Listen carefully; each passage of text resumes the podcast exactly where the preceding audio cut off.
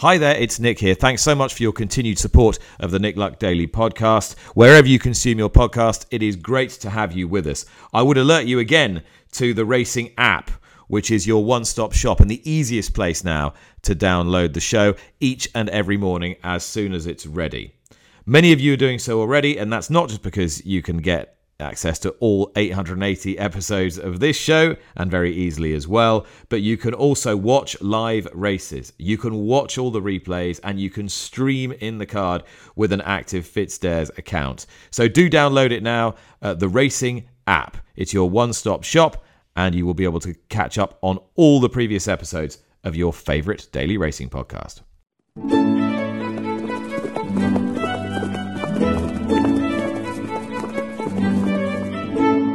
You're listening to Nick Luck Daily. This edition is brought to you by FitzDares, by the Racehorse Owners Association, and by Thoroughbred Racing Commentaries Global Rankings.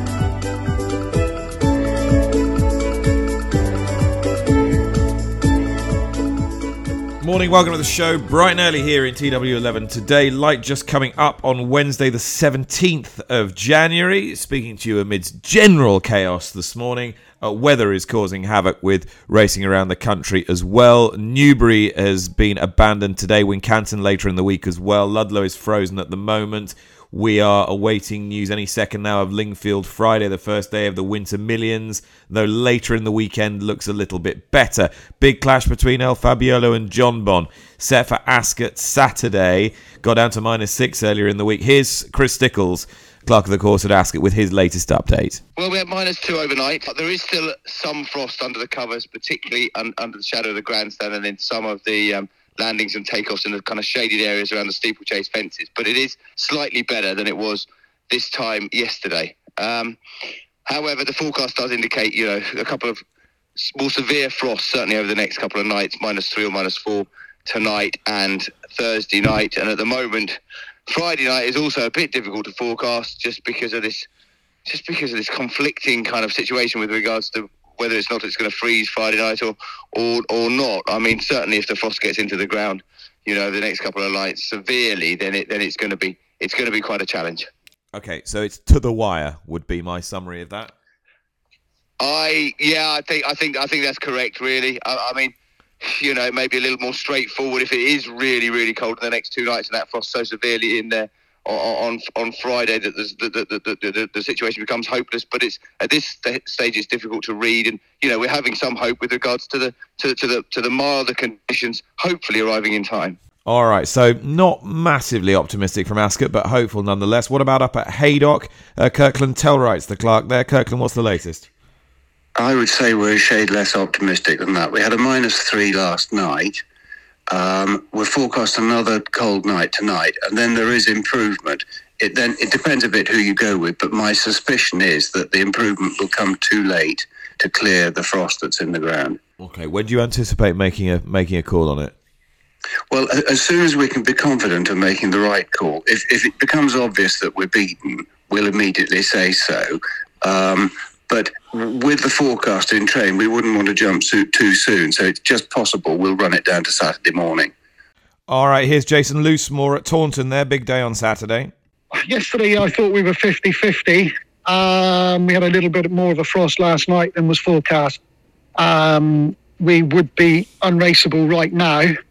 And it's a question of how much it improves tonight and then how quick it goes back, which it will go, it'll freeze hard again tonight. I think one starts to feel less optimistic as the as the, the sort of race day approaches. I, I'm, yeah, we're, we're still in with a shout, and we'll see where we are tomorrow. Tomorrow morning is where I where I'm sort of what I'm thinking. Um, whether we then we'd obviously have an inspection, whether that's Thursday afternoon or Friday, you know, depends on how hard again it is going to be Thursday night. All right, brilliant. All right, that was Jason Loosemore at Taunton, and I have spoken to the clerk of the course, uh, Stephanie Weathered at at Lingfield, and she tells me that uh, Friday's meeting is off. You'll probably know that already. So the first bit of that Winter Million is off. At Sunday, much more hopeful, much more hopeful for Sunday at this stage. But obviously, again, that's contingent on temperatures warming up. We're only on Wednesday now. Okay, so that's your weather update as far as we can bring it to you. I think Ascot's going to be to the wire by the sounds of what, what Chris Stickels was saying. Uh, Jane Mangan is with me today. And I suppose the key question, Jane, is what sort of Clarence House chase do we have if it gets um, bunted down the road to, to Cheltenham next Saturday, which of course is what has happened several times in the past, including last year, of course, when Editeur Du Gite beat Edwardstone and, and Energumene was a rather disappointing third it seems as though Willie Mullins has indicated he's not going to travel if the Clarence House isn't run as scheduled. So I think if the race is moved to the following week, it'll reopen and you'll have a completely different race. And I'd imagine if El Fabiolo isn't in it, you might have more than four entries. It would be a shame to miss what looks like it's going to be essentially a match. Um, but listening to Chris Stickels, I I'd be very much more hopeful than confident, and it's not getting any warmer. Certainly not here, Nick. What's it like with you in well, London? We are we are forecast to warm up. It, got, it was very cold last night, and even colder the night before. But um, you know, I think it's the it's the frost that got in the night before last when it got down to about minus six. That's the that's the issue, and it's just a question of the extent to which it warms up in time. But I think over the weekend it's a, uh, forecast to warm up sufficiently that I think Sunday is looking is looking pretty good. I can't imagine what kind of a nightmare this cold weather must be for trainers trying to figure out how to keep their horses ticking over, which races they're going to run in, playing weather roulette. Yeah. You can just hear Gavin Cromwell on the line to me now. You can hear the horses working past him at his base in Ireland, uh, looking to bring a bunch of horses to Lingfield Friday, Sunday. Um, Gavin, how do you play this now as we speak, first thing Wednesday morning? Uh, well, listen, there's a, an inspection at 10.30 this morning, so hopefully that's going to enlighten us more. Um, I'd say looking at the forecast, from I, would imagine Sunday will be fine, but um, obviously Friday is doubtful. Um, we plan to get on a boat, the 3 o'clock boat today, so um, hopefully we'll know a little bit more this morning. Um, would you would you take all the Sunday horses with the?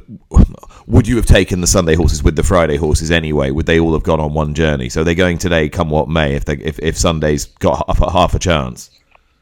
Yeah, they, yeah, they definitely definitely will. And um, sure, listen, if we if there's some kind of a call on, on Friday and it's not going ahead, we'll you know we'll shuffle things around and we'll we'll just aim for Sunday. And, and you you've been to this meeting before with, with high profile horses. Um, how does it fit nicely for you? What was it about it that you thought, ah, that could be a nice nice one to target? Well, look, there's obviously we've the Dublin Racing Festival coming up in a few weeks' time, but um, you know if you do go here, you've, you've you've lots of time from here to Cheltenham.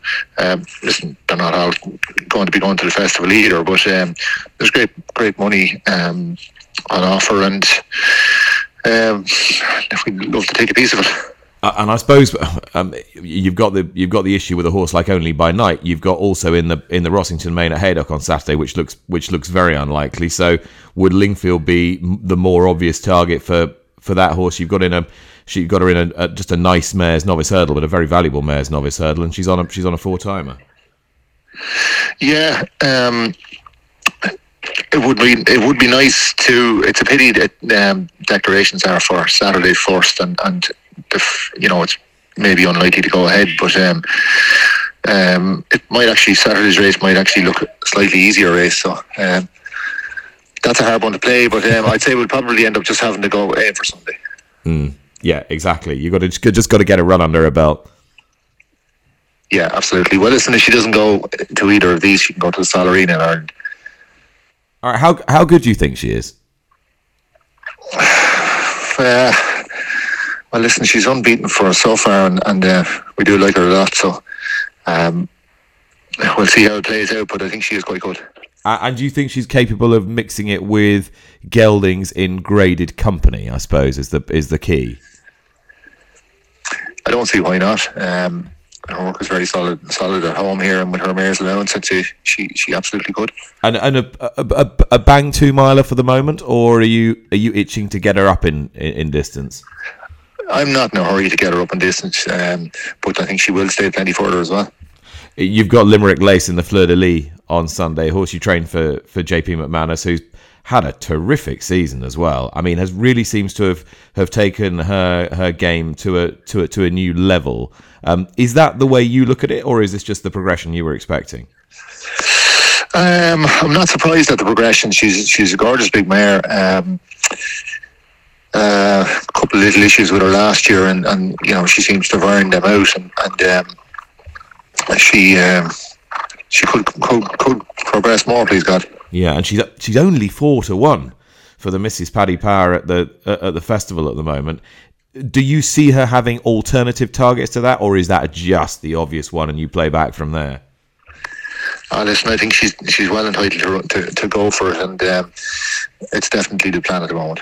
What I love about you, Gavin, is you never get hidebound by what a horse's distance requirement ought to be. You're quite happy to mix and match a little bit. That's been the case with her. You found the opportunities. If you were to design a perfect race for her, what would it be? Um, I'd say trip wise, anywhere from two and a half upwards. Um, she could even potentially be an Irish national horse. I, I, she she'll stay plenty far, further. Okay, well, here's an interesting question for you. I, I, I know there's an awful lot of water to go under the bridge between now and the back end of next year, but I was having a little look at this yesterday, and I put a thing on on, on X on Twitter saying that since since Dubacilla was second in the Cheltenham Gold Cup back in, in 1995, so we're 29 years ago now, only one mare, and that was Shattered Love in 2019, I think it was, had even run in the Cheltenham Gold Cup. So I'm on the lookout. I'm on the lookout for any mares that might be staying chasers that might be good enough. So might I have found one here in due course? Not this year, obviously, but maybe down the line. Yeah, listen, uh, I suppose it's something you wouldn't rule out. Um, she definitely has the physique for it, and I think she would stay. But look, at, um, that would she'd want to progress a lot more to be going to that level. But um, who's to say she couldn't? It's a nice thought, though, isn't it? It is. how, how, are those horses doing this morning, Gavin? Uh, we're okay. We're we're um, we're we're frozen, but we've we've got one gallop up and running here, so we're, we're not too bad. Alrighty, and just a couple more things before I let you go. Um, obviously, it looks as though Friday's doubtful. You had my mate Mozzie in there in the in the Lightning. What would be the contingency for for Mozzie? Yeah, so look, I suppose the the the, the Dublin Racing Festival. Um, he's in the Arkle, and uh, I suppose the Grand Annual would be an obvious. Um, so listen, we're we're we're undecided where we go exactly, but I'd say the Grand Annual is a is very much a poss- possibility. Okay, two more things. Um, where's the porter going? Most likely the National Chase. Really? Um, yeah, um, yeah, there, and he's still in the in the stayers. Okay, but most likely the National Hunt Chase.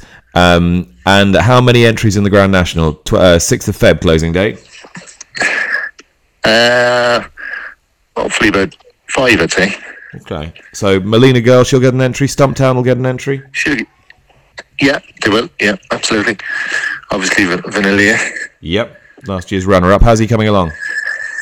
Yeah, good. Happy with him. He's he's uh, he's getting there. Mm. Um, so um, yeah, no, I'm I'm I'm I'm, I'm positive. Where are you going to run him? Um, he might have a run between now and then, but uh, Bobbyjo's um, definitely he will definitely be be uh, his last run, I'd say, before the national. All right, Jane Mangan, that was Gavin Cromwell. Lots to go out there, but I suppose the headline is Flooring Porter, the dual stayers hurdle winner, will not go to that race. It seems, although we'll have the option, he's favouring the National Hunt Chase over three miles and six furlongs. I think it took me so much by surprise. I forgot even to ask him who he was thinking of getting to ride the horse, given that it's restricted to amateur riders. But there'll be no shortage of volunteers, Jane. I don't know if there'd be too many volunteers for Flooring Porter. Um, really? You'd have to have a great degree of confidence in your riding ability because this fellow would test anyone. I would venture to say he has the stayers hurdle entry in case he doesn't get um, one of the handful of jockeys that he's going to want. Uh, he's he's obviously top of the tree would be a Derek O'Connor, a Patrick Mullins, but you know Derek O'Connor rides for JP McManus. Patrick Mullins is his dad. Um, and then you have Barry O'Neill, who rode, I think he was second for him in the Kim Muir last year on Stumptown, so he would be an obvious one as well. Um, and I'm just thinking off the top of my head, but Flooring Porter is a very difficult ride, even if he is left-handed. We do remember Danny Mullins in the stayers hurdle after the last hurdle, two hands on one rein. So um, he look this season has a little has been a little bit punctured by that race at Punchestown. I don't think everybody was satisfied with his performance at Leopardstown. I think he's better than that. Um, but we know he loves Cheltenham. We saw what he did in a lesser race in October. We know what he's done over hurdles, and um, he he comes into his own at that track. So it's interesting that they didn't give him a Brown advisory entry, but he has the stayers hurdle option if they don't get who they want for their race of choice. Really, uh, are there any young um, amateurs? Are there any up and coming? Who are the stars in the point to point field? You know, real. Who's the next Derek O'Connor or Jamie Codd? Are there are there ones coming up? There must be. Oh, there abs- there are, of course. And if I go naming them now, I'll, I'll I'll miss out on a few. But they're, I suppose it's it's a big. Uh, obviously, it's a big ride. Any ride at Cheltenham's a big ride, but he is a notoriously difficult ride. But he would have a seriously good chance in it. So you'd like to think that they have uh, a good chance of getting one of the experienced guys that they that they so want. But um, again, I was a little bit surprised that that's his only option. So they must be confident that they're going to get somebody that they really want. He's still only a nine year old. Doesn't it seem like he's been around an awful long time? After 28 runs in his life. And uh, he's taken to fencing quite well. I think he suits an English fence better than an Irish fence. Um, he His scope can be stretched at the big tracks, and we saw that at Leopardstown a little bit. But at Cheltenham in October, he was out on his own and let's see what he can do. But Gavin well, has the, the fences. Are, the fences are softer here than they are at the big tracks in Ireland. There's no doubt about that.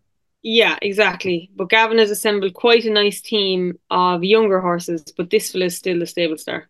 All right, let's talk about some of these mares then. Uh, I know you're very keen on the, the mare that we were talking about who could go to who could go to to Lingfield on Sunday if it goes ahead only by night. You like her a lot. I do. Um, she's just turned six, and since she joined Gavin Cromwell, she's three from three. She's unbeaten. She had previously won a point to point and had a run for Jonjo O'Neill, but she's won a listed bumper at Navan comprehensively. Her maiden hurdle win at Navan in, or in at Naas in December, won by ten lengths in Naas in December. I think she could be very good. And I know connections are staying grounded and they're not getting ahead of themselves and they're not talking about March yet. But if anybody's interested in one for the Mayor's Novice, only by night's a very good Mayor. I'll be very interested to see what she can do next time. It's around two and a half years since uh, bloodstock agent Johnny Hassett was first diagnosed with cancer. He had uh, life saving treatment in Germany. And during this period, he has been incredibly well supported by the racing industry. These stories rarely have a conclusion that uh, will warm your heart, but this one does. I say that obviously with caution as Johnny joins me now and wanted to uh, join the podcast this morning for reasons that Johnny you're you're going to explain. First of all, let's talk about the good news and the the what the news that you received on the 21st of December. Yeah, so the twenty first, I, I, I, it had been like signs had been good, but on the twenty first December, I got like, I got the all clear, the the very base level circulating cancer cells. Like I'm, I'm free, hundred percent out. I think uh, complete remission was was the was the word. So it was, yeah, it was it was great. I mean, I, I felt it was coming, but still, it was really good. Um, and it was, I really I mean, you couldn't. No one can do anything on their own. But uh, when when it when it happened the first time, it was a huge blow, and the response from the industry was unbelievable.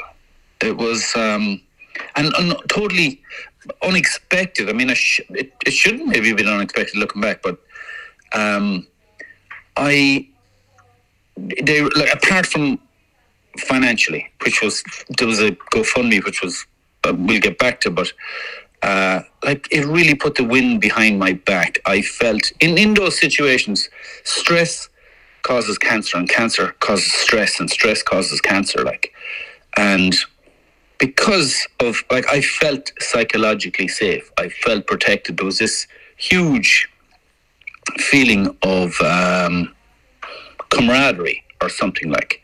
They pulled, you know, those nature shows where like there's an elephant, a baby elephant in the middle, and like they circle him because the tigers are coming. I felt like the guy in the middle. I really did. Um, and it was, it's our industry is not for the faint of heart. I mean that that sales ring is not shaped like a coliseum for nothing. People take each other on in there. People drive each other on in there.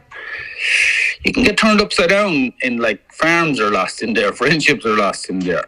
But it's like um, so rugby players or boxers they you know they try and kill each other and then they go for beers after or they hug after the match or whatever.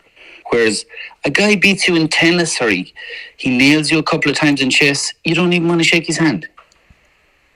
Like the, there's definitely a kind of a, it's a it's an industry full of risk takers and biz takers and but when the chips were down, the, I really got well looked after at, at all every level. Like the the sales companies, the big firms put in money. People um, people send me pre-trainers because I wasn't sure if I was going to buy yearlings to breeze, and I had staff. Uh, Coolmore sent me a bunch of pre-trainers, people who I had horses in uh, care or livery with, just kind of wrote off the bills. Like there's a story of a man working for Sam Curling, looking for a hundred quid on the Wednesday because he wasn't getting paid on a Friday, so he could put it into the GoFundMe. Like it was just. Uh, I don't think every industry, I know every industry is not like this. And I benefited from it in this regard, in, in, this time, but it's a thing that's in our industry, like, and it's a thing, I guess it's good to acknowledge it, and I'd like to keep it going. And one of the things that happened when the GoFundMe was set up, uh, I said no. I didn't. I, just pride, Nick. You know what I mean? I was just, uh, no, no, I'll pay my own bills. And For sure. Richard O'Brien frankly said, "You know, it's for your kids when you die, not you." And I was like, "Oh, okay." And as it turned out, we those medical uh, people, John Osborne from HRI, Clem Murphy from Coolmore, and Mick Murphy, Breeze Up Man.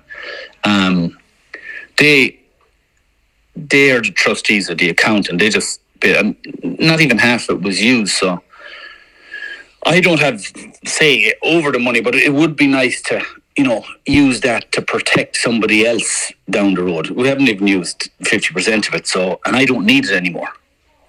So it's it's nice that that can be put back in. It would be nice if the industry were able to provide protection, kind of, you know, for someone else going forward. Someone else's kids might need it. They they raised two hundred seventy seven thousand one hundred eighty euros for you, which is a, a, a wonderful amount of money. It's a good bit more than that, Oh well, that maybe maybe that's what's still there. Yeah, that's what's still there. Ah, okay. So so there is still that fund in there, and and you you went to Germany. That's right, because you had to have pioneering treatment in Germany. I I, I won't dress this up, Johnny. When when you were first diagnosed, most people said to me, "Well, Johnny Hassett, he's been a lovely guy." I, I certainly wasn't expecting to have this conversation. Yeah, no, it, like the first time, and if it was just the first time, it wouldn't be. So the first time, it was like, how many kids have you? Go home and get your affairs in order. We'll keep you alive as long as you can. And then I went to Germany and went into remission. And then, uh, look, I did a, a, a bunch of things. Uh, and then the following January, I got diagnosed with 15 brain tumors. The stuff in the lungs was back and bigger and uh, new stuff in the stomach, and uh, the well, prognosis wasn't good, and they weren't giving me long that stage, and um, yeah, and then we came up to the guy in Germany came up with a medication, and I was just look, I've been incredibly lucky, but that. That was the second one that, like, oh. and then there was a third kind of a thing where we thought the medication had stopped working and it was kind of like look and we can target the areas with radiation and you know keep you alive as long as we can um so yeah it was it was dark i wasn't the doctors are quite amazed and there's people that are like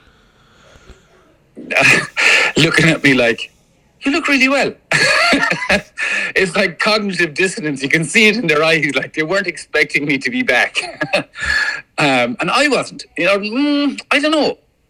I don't know. Like it, it, it uh, I've just been very lucky, and it's. I, I, I don't. I'm like a guy who sat on the pincushion. Like I don't know which one pricked me, but I'm here. And for that, everybody in the industry is incredibly grateful. And I'm not a medic and I'm not a scientist, and people would reject such theories, but uh, clearly it has something to do with your indomitable spirit and your optimism throughout this. And I know what you really wanted to do, which you've. Yeah, go on. If it was about that, I know a lot of men will still be alive. Well, indeed so, which is why I said I'm not a scientist and people will reject that theory. But it's it's something, isn't it? It's a combination of genetics, luck, um, health. The support is a big part, Nick. I felt protected. I felt safe. Like the industry kind of came around and circled me, and I was allowed to be that baby to like to focus on my recovery. And that was a big thing. Like that was a big thing to feel protected. It, what the wind was at my back, like from the go, which everyone doesn't get. Uh, I got something that not everyone gets, like, and that that was a big part in it. And you need a good oncologist as well. it, it, it helps. So thank you to him, her, them, and all of the above, and certainly all the people that that have looked after you in in this industry.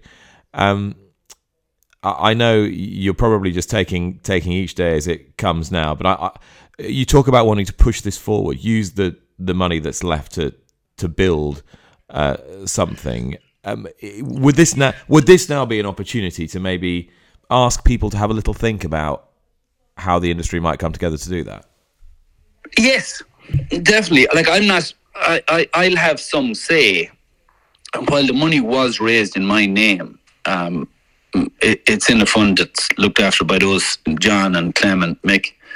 And uh, John Fleming, I, I kind of have to mention, John Fleming does all the administration and uh, paid my medical bills or got the did the administration to get them paid. Like and uh, those like that's just I don't know. It's a thankless job that they did, and yeah, those guys are going to kind of decide, and I will have some input, and like yeah, definitely there would be a call to for suggestions on what to what to spend it on now. Well, Johnny, I really appreciate you sharing your your story with us, particularly as on the 21st of December, it um, it had a, a, a, a really wonderful wonderful chapter.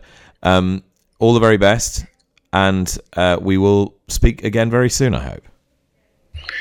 Thanks, Nick. Appreciate it. Have a good morning. All right, that was uh, Johnny Hassett there, and it, it's wonderful to hear of his recovery. Jane Mangan is with me. I'm sure that will warm the hearts of plenty. Yeah, for sure, and wonderful news. And I hope you know his story can inspire a lot of people. He was very honest in the initial interview you did with him, probably two years ago now, that the the outlook wasn't positive, but he he managed to keep himself in a positive frame of mind with a lot of help He's talking about the industry support. We've seen examples of that many, many times. And now with the excess funds that he has, uh, you know, wanting to give it back to the industry. And, and that's what it is, isn't it? You know, one scratch of another back and that is returned. So look, we all want to wish that, that the fund wouldn't be needed for somebody in a similar position in the future, but we're all not naive enough to know that it is likely to happen. And uh, look, we we have plenty of serious news stories in this podcast. We have plenty of negative news stories on this podcast, but this is one where we can uh, take a feel good factor from it and uh, look to the future with the Bloodstock connection and the Hassett family thinking beyond what was right in front of them. Um, there was a feel good story on the podcast yesterday, albeit nowhere near as, as fundamental as, as that one. I don't know if did you listen to yesterday's podcast? I did, yeah, I did. Um, I did admire Jimmy's interview, I said uh, he did a good job.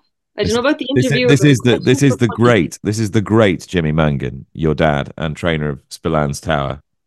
Um, he's quite excited about this horse, isn't he? Yeah, I would disagree with him in saying he's the best horse he's ever trained. I think he's getting a little bit of amnesia because Conna Castle beat Big Zeb in a grade one as a novice. So until um, Spillane's Tower goes and does that, I I wouldn't be jumping to conclusions. But uh, he's nice. Now, and now he said he said he's the classiest horse he's had. It's not quite the same thing, is it? yeah, I'd say I'd say I'd politely have that debate with Dad off air. But um, But no, like I know what he means though. So if you if you get if you get a Rolls Royce come into the yard, and then you get a you know a fairly decent you know Audi or a BMW or whatever, you know you might get 150,000 miles out of the out of the Audi, and it might be very very good, but the Rolls Royce is still the Rolls Royce. Yeah, for sure. Look, I, I read somewhere on the Racing Post where it said that was Dad's first graded winner in 11 years. And uh, it was obviously because somebody had done the research. But a lot of trainers, uh, smaller trainers around the country, have good horses, but with the understanding that they're either being pre trained, broken, or given time before they go to their bigger and better yards. And uh, like we've had the nice guy here before he won the Albert Bartlett, we had Jungle Boogie in his uh, four year old year um, there's plenty of good horses came through here, and you knew they were good, but you also knew that they weren't yours. You were only um, minding them essentially until they got mature enough to go into the bigger yards. So it's lovely when this horse came. He came. Uh, Spillane's Tower came as an unnamed walk in the park the day my granddad died two years ago.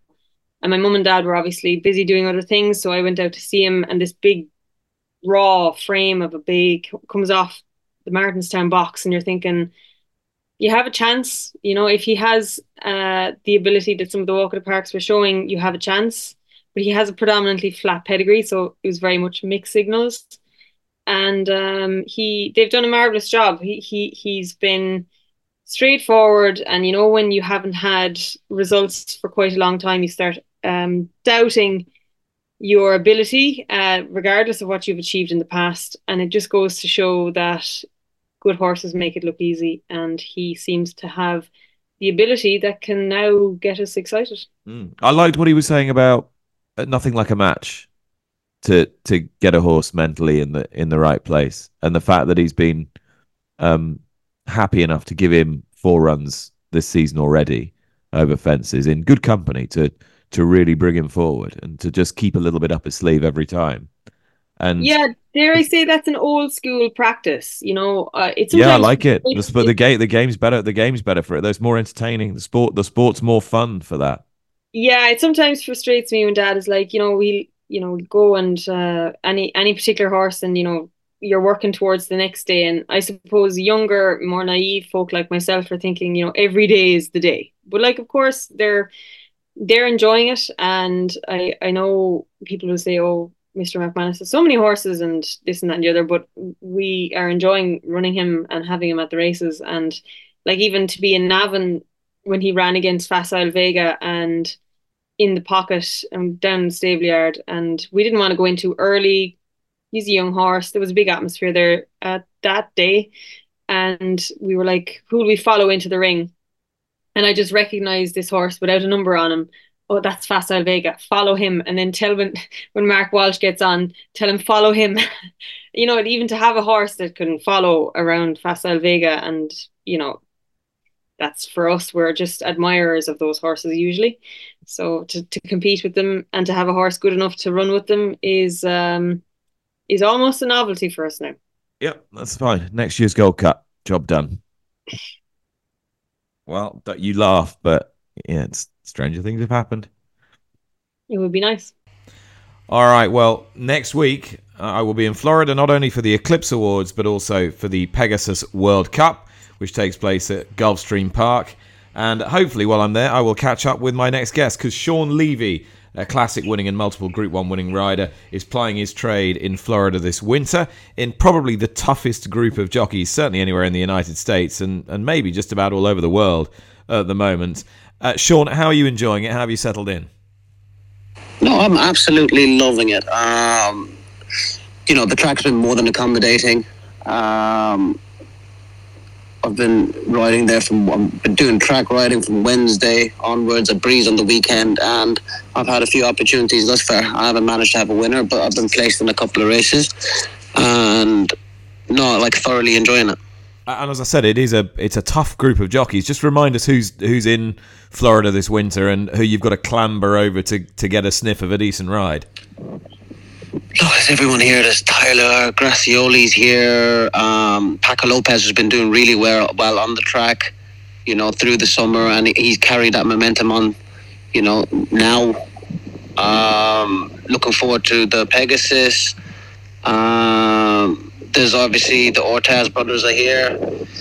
And then obviously you've got David Egan who's who's come over recently and Oisin Murphy's over here as well. And you know, um, not to mention, you know, a lot more jockeys that are doing really well over here. So the com- the competition is definitely right up there. Um, oh, I've had a few opportunities for Saffie, Joseph Jr., who's champion trainer over here for the last couple of years, and you know, albeit I haven't had a winner yet, um, I haven't been too far away. And do you think the the lifestyle in, in Florida through the winter is going to set you up better for when you when you get back and, and leave you raring to go for, for the for the flat season and and Rosallion and co? Yeah, no doubt. Um, look, it's it, there's nothing like being in good weather, like, and the lifestyle over here isn't as demanding it would be if I was there for the winter. Um, as much as I have to do light weights over here, day to day, you know, it's it's a lot easier as far as the traveling is concerned. I haven't had to drive more than five miles. Um, every day, and that's with that's with working on the track and racing on the track. So, you know, it's not as demanding as home, um, and you have to be a lot fairer to be fair over here. Obviously, to do those lights weights and that. So, I, I, I like to think by the time I finished um, my stint over here, it should leave me in good stead going back.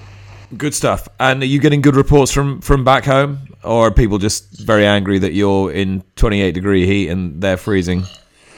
A mixture of both. I've had to kind of dumb down my Snapchats that I send back home for everyone to view because you know it's it's a bit difficult for them waking up at minus four every every day to to to tackle all the two year olds and you know the older horses and and then watching me sitting in the sun every other day. So, like I said, I had to dull that down a little bit. And um, no, great news, great news coming back from home. Um, horses doing ever so well um, two year olds or yearlings should be so you know definitely two year olds they're coming on very well as well. Um, and obviously with Instagram and whatever have you I've been I've been definitely I've been managing to keep up to date and see how everything's um, coming along. So no everything's spot on back home and I'll be seeing them in, in the spring when it gets a bit warmer. All right and you're uh, going to stay in Florida till how long? Um, I would imagine I, I only had a 90 day visa for here, so um, I could push it up until the end of February. But to be honest, I need to get back for mid February when um when obviously the the older horses will start doing a little bit more. All right, that's Sean Levey in Florida. And now we're going to enjoy ourselves in Hong Kong with J.A. McGrath. Nick, I know this is the Hong Kong beat, but it would be remiss of me not to mention how sad and disappointed most people in racing in Asia feel about the closure of Macau. The curtain comes down at the Taipa complex on April the 1st. In racing terms, Macau was always the poor cousin to Hong Kong, but many Hong Kong punters loved hopping on the jet foil and heading over to the one-time Portuguese territory for a couple of days R&R, and that included trying to back a few winners at the racetrack. The first racing took place there in 1981. It was trotting, harness racing. It carried on for seven or eight years, but the locals never really took to trotting. Eventually, Stanley Ho, the casino tycoon, persuaded the government they needed the gallops, horse racing as we know it, and the Macau Jockey Club was born. Now we're preparing to give it the last rites.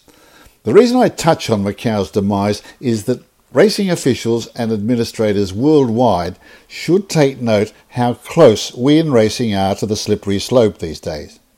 In the most unexpected places, Singapore, to a lesser extent Macau, and also in certain locations in America, racing has lost its luster. It's in danger of becoming unfashionable, uncool, and that's both dangerous and worrying. If there are lessons to take on board, I believe, Dialogue with government, ongoing and detailed, must be a priority, always. Enough of the politics. There are eight races at Happy Valley in Hong Kong today, and the jockey to follow is Andrea Atzeni, who's settled in well to his new home. He's only a step away from forcing his way into the top three in the jockeys list. Currently, he lies in joint fifth position with 21 winners, and that's a pretty good performance. His best ride, the best of six rides at Happy Valley today, is in race six, number two, Beauty Infinity. Having only his third start, this is a four year old gelding by Toronado and looks like a real prospect. Only in class four at the moment, but will climb much higher with John Size as his trainer. He's up six pound for a last start course and distance winner, and I see no reason why he won't go in again. So race six, number two, Beauty Infinity to beat number 10, Super Eagle. And later on in race seven, uh, an old favourite of ours, number 12, M Unicorn, trained by Caspar Fownes, ridden by Vincent Ho. This is the horse who gave uh, Ryan Moore a win in the uh, International Jockeys Championship back in December. He's a horse who I think is deserving another chance. He didn't have much luck last time with fourth. So race seven, number 12, M Unicorn, and take that in a tote swinger with number nine, Star Contact. That's all on the Hong Kong beat this week. I'll have more for you next week. Okay, thanks to the croc. Uh, thank you very much for listening. Thanks to Jane Mangan, who is here with a tip for us. Today, 6.30, Kempton all weather. On not unusually, we're going to have to go on to the flat, and it is a maiden. I like the look of Secret Attack, who cost 125000 from the Breeze Ups. He's running in the colours of Amo Racing for George Boughey. It might be his maiden, and he might be a gelding, but with a good draw and two, I think he'll take beating in the 6.30 at Kempton. All right, Jane, thanks so much. Thank you very much for listening. That was Wednesday, January the 17th. Bye for now.